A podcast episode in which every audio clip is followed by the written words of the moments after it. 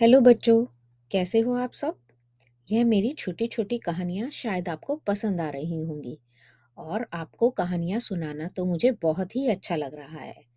आज की कहानी का नाम है स्वार्थी मछुआरा मतलब सेल्फिश फिशरमैन तो चलिए कहानी शुरू करते हैं।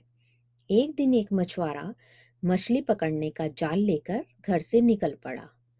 कुछ दूर चलने पर वह एक साफ़ पानी के तालाब के पास पहुँचा।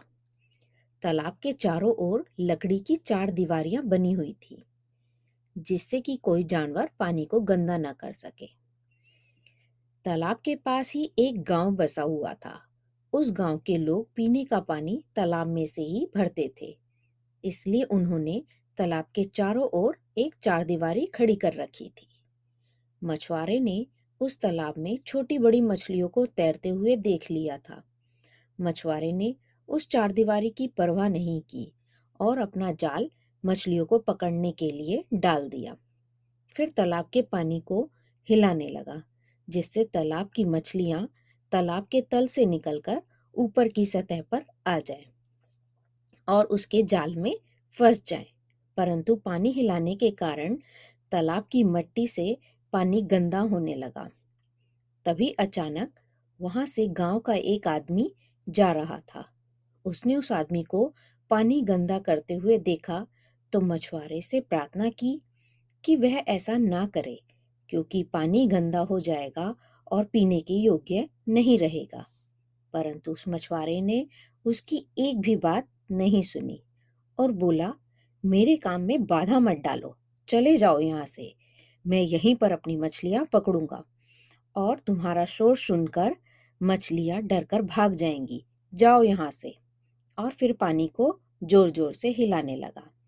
वह गाँव का व्यक्ति उस मछुआरे के व्यवहार पर हैरान था, परंतु उसने फिर भी मछुआरे को समझाते हुए कहा, देखो भाई, तुम किसी और तालाब में जाकर मछलियाँ पकड़ सकते हो, पर हम गाँव वाले इसी तालाब का पानी पीते हैं। इसके अलावा हमारे पास पीने के पानी का और कोई साधन नहीं है। और अगर तुम इस पानी को गंदा कर दोगे तो यह पानी पीकर गाँव वाले बीमार हो जाएँगे। और मैं तुमसे प्रार्थना कर रहा हूँ कि कृपया यहाँ से चले जाओ। मछुआरा बोला, मुझे इससे कोई मतलब नहीं है कि तुम्हारे पीने का पानी यह है या कोई और है। या कोई बीमार हो जाएगा या नहीं होगा। मैं तो यहीं से मछलियाँ पकड़ूँगा। तुम्हें कहा ना, जाओ यहाँ से। गाँव का व्यक्ति समझ गया कि यह ऐसे नहीं मानने वाला। इसे मज़ा चखाना ही पड़ेगा। वह गाँव में गया और गाँव वालों को उस मछुआरे की सारी बात बताई। गाँव के कुछ व्यक्ति हाथ में डंडा लेकर तालाब की ओर चल दिए। उन व्यक्तियों को अपनी ओर आता देख मछुआरा डर गया और अपना जाल लेकर भागने लगा। गाँव के व्यक्तियों ने उसकी सारी मछलियाँ छीन ली और उसे मारने लगे। मछुआरा बोला मुझे माफ़ कर दो और कृपया करके मेरी मछलियाँ मुझे वापस दे दो। इसी से मेरे घर का खर्चा चलता है।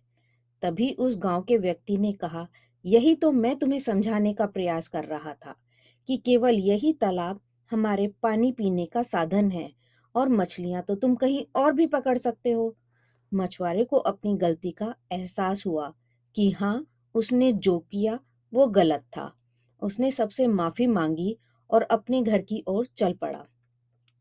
और गाँव के व्यक्तियों ने भी उसे माफ़ कर दिया और उसकी सारी मछलियाँ उसे दे दी। तो बच्चों, कहानी यहीं पर समाप्त होती है। मुझे उम्मीद है आपको कहानी पसंद आई होगी।